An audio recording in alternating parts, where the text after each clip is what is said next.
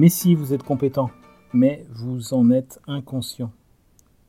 Alors comment se passe véritablement une montée en compétences La question à laquelle euh, l'équipe pédagogique de l'école des mines avec laquelle je travaille euh, et d'autres équipes encore euh, se sont penchées avec Catherine Loisy, spécialiste des compétences dans le supérieur, au sein de l'IFE, l'Institut français pour l'éducation, ENSIFE, autour des compétences et de la montée en compétences. En fait, on s'interroge sur comment organiser un parcours de compétences sur les compétences douces, les soft skills, la capacité à prendre de l'initiative, à créer, à proposer, euh, à manager, euh, et également à prendre la parole en public, par exemple. Alors à partir de quand, de quoi pouvons-nous dire que nous sommes compétents? Et du reste, une compétence est-elle durable ou soluble dans l'activité? Si on pose la question, qui peut dire qu'il est compétent là maintenant, tout de suite, sur un domaine identifié? On a bien du mal à y répondre. Alors, on m'a posé récemment la question dans ce stage justement à l'IFE, et même si je suis habitué moi-même d'énoncer cette question à des stagiaires, une question que je sais provocatrice, eh ben, j'ai ressenti à ce moment-là, euh, dans, l'autre posture, la posture de stagiaire, le doute, j'ai ressenti le doute, l'hésitation, et même la, la baisse d'estime de soi, comme mes autres camarades. Et c'est sans doute que les parcours académiques français n'intègrent que très rarement un temps pour dégager les compétences travaillées. La certification montre une habileté reconnue, c'est sûr, mais la majorité d'entre nous n'a pas bénéficié d'un retour de son expérience, dégageant ainsi les activités effectuées et marquant les réussites, les échecs, tâtonnements, etc., qui est pourtant le creuset de fabrication des compétences. En fait, être compétent, c'est une chose, et être conscient de sa compétence, c'en est une autre.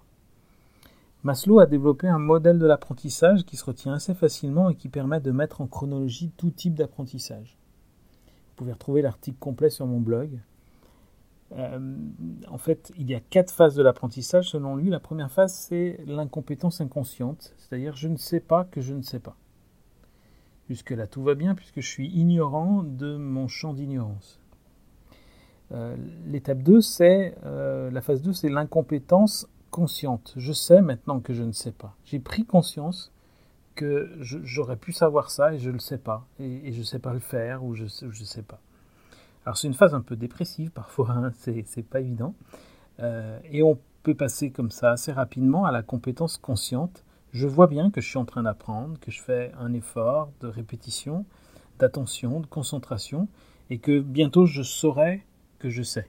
Je sais que je sais, c'est la compétence consciente il y a une dernière phase, phase pardon, qui est la compétence inconsciente. C'est-à-dire que je sais tellement que je, ne me rends plus compte que je sais. Je ne sais plus que je sais. Alors, l'exemple d'une incompétence inconsciente m'a été donné par une amie qui accompagne des assistants en anglais en résidence dans notre pays. Alors, voici l'anecdote. Euh, Maureen, jeune femme de 20 ans, originaire d'Angleterre, est venue passer en France une année scolaire au service de l'assistanat à l'enseignement de l'anglais dans les écoles. Et Maureen a fait le choix d'avoir en France sa propre voiture pour faciliter ses trajets vers son lieu de travail. Alors, euh, faisant le point avec elle, mon ami chargé de son installation questionne d'éventuelles difficultés rencontrées pour euh, la conduite française, le volant à gauche, la conduite à droite. Maureen répond que tout va bien, Enfin, il y a bien des moments, dit-elle, où je, suis, encore surprise et où on, me klaxonne. C'est les endroits où je trouve ce panneau. Et elle montre le panneau de priorité à droite, celui qui est de forme triangulaire avec une grande croix au milieu.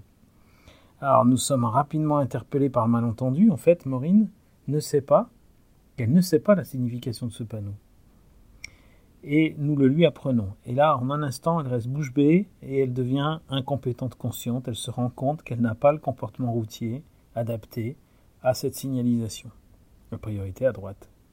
C'est pour ça qu'elle était klaxonnée. Dès lors, il lui faudra encore quelques expériences avec leur lot d'hésitation pour devenir compétente consciente, jusqu'à ce qu'elle intègre cette capacité à gérer les priorités à droite de manière automatisée. Elle deviendra alors compétente inconsciente peut-être au point que euh, de retour dans son pays, euh, elle aura peut-être des habitudes françaises qui seront inscrites dans ses automatismes et qui lui donneront du, fil à retordre. Alors à partir de ce modèle, trois attitudes principales sont possibles pour un formateur ou un accompagnateur de compétences, ou même pour l'apprenant euh, autodidacte qui, veut se faire un programme de connaissances par lui-même. En un, c'est ôter la croyance. Pour passer de l'incompétent inconscient à l'incompétent conscient, il faut ôter cette croyance qu'on sait finalement, ou il faut, être à l'écoute, être curieux. Et c'est difficile souvent d'être conscient que l'on ne sait pas de quelque chose. Parfois, il est dur de l'admettre, qu'il nous manque une connaissance ou qu'une ancienne connaissance est dépassée. On sent au fond de nous hein, ce sentiment euh, euh, d'avoir des difficultés à admettre euh, cet état de fait, ou simplement c'est difficile qu'un champ de connaissances insoupçonné s'offre à nous. Ça vient retravailler tout le système cognitif finalement, toute l'organisation de nos connaissances, toute notre bibliothèque intérieure. Les activités possibles alors sont celles de l'analyse, de la recherche, de l'évaluation de la situation. En deux, euh, comme attitude, c'est rassurer. C'est-à-dire pour faire partie, une fois qu'on a rendu un compétent conscient la personne, qu'on a rendu consciente de son incompétence, elle, va passer à compétent conscient. Par exemple, dans le cas de Maureen, et pour beaucoup d'entre nous, à la découverte d'une connaissance dont on ne disposait pas, ben, c'est un sentiment de honte euh, ou une gêne très forte qui est présente. Plusieurs réactions sont possibles, on peut l'éviter, euh, on peut rougir, on peut euh, nier, on peut être en colère, on peut aussi passer par, comme je le disais, un mini état dépressif. Il s'agit alors pour le formateur de rassurer, pour l'accompagnateur de montrer l'apprentissage comme atteignable, d'encourager à y aller. Décomposer l'apprentissage en séquences d'entraînement, ça propose cette mise en route vers l'apprentissage, justement. Et enfin, le dernier passage, qui est celui de compétent conscient. Je sais que je sais. Ah, je, sais tellement que je ne sais plus que je sais. Compétent inconscient. Il s'agira de célébrer la réussite. La célébration de la réussite de l'apprentissage dans les instances scolaires, elle est souvent absente. Et c'est ce qui nous fait oublier cette étape. Célébration ou au moins le retour sur qu'est-ce qu'on a appris quand on a appris. Et pourtant, c'est bien celle qui déclare la compétence, qui l'installe. Même dans le cas où il n'y a pas de diplôme ou de certificat à la clé, il est fortement bénéfique de célébrer la réussite d'un apprentissage. J'entends par là énoncer la compétence acquise, en parler, euh, en partager la description, en faire toute une histoire. C'est peut-être le rôle d'ailleurs des réseaux sociaux, Facebook ou autres. L'histoire de Maureen euh, deviendra une belle anecdote, euh, et puis elle, va l'intégrer, elle va l'oublier dans un ensemble cohérent qui est la conduite d'une voiture dans un réseau routier français. Un dernier nouveau qui est présent dans ce modèle, qui, est vraiment intéressant, c'est qu'il s'agit de la compétence consciente inconsciente. Euh, ça devient un peu compliqué. Hein. En fait, plus simplement, c'est le niveau de maîtrise du formateur. Euh, c'est-à-dire pouvoir analyser ce qui est en jeu dans une compétence qu'il a automatisée et donc qui est devenue inconsciente eh bien, ça, relève de la mission du formateur. Cette analyse, ça, se fera d'autant plus facilement si les phases d'apprentissage ont été bien marquées. Et ça passe parfois par le souvenir de son aveu de non-connaissance. Un bon formateur, c'est aussi celui qui, reconnaît ses échecs, qui sait quand il ne sait pas. Euh, c'est toute une posture vis à -vis de l'apprentissage. Bref, osons ne pas savoir pour mieux apprendre.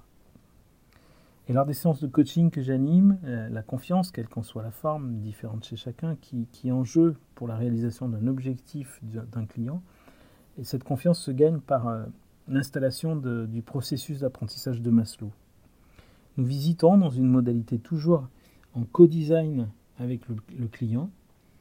Euh, la forme qui va en sortir, ni, lui ni, moi ne la connaissons au départ. Eh bien, on visite quelles sont les croyances, qui limite cet apprentissage à réaliser.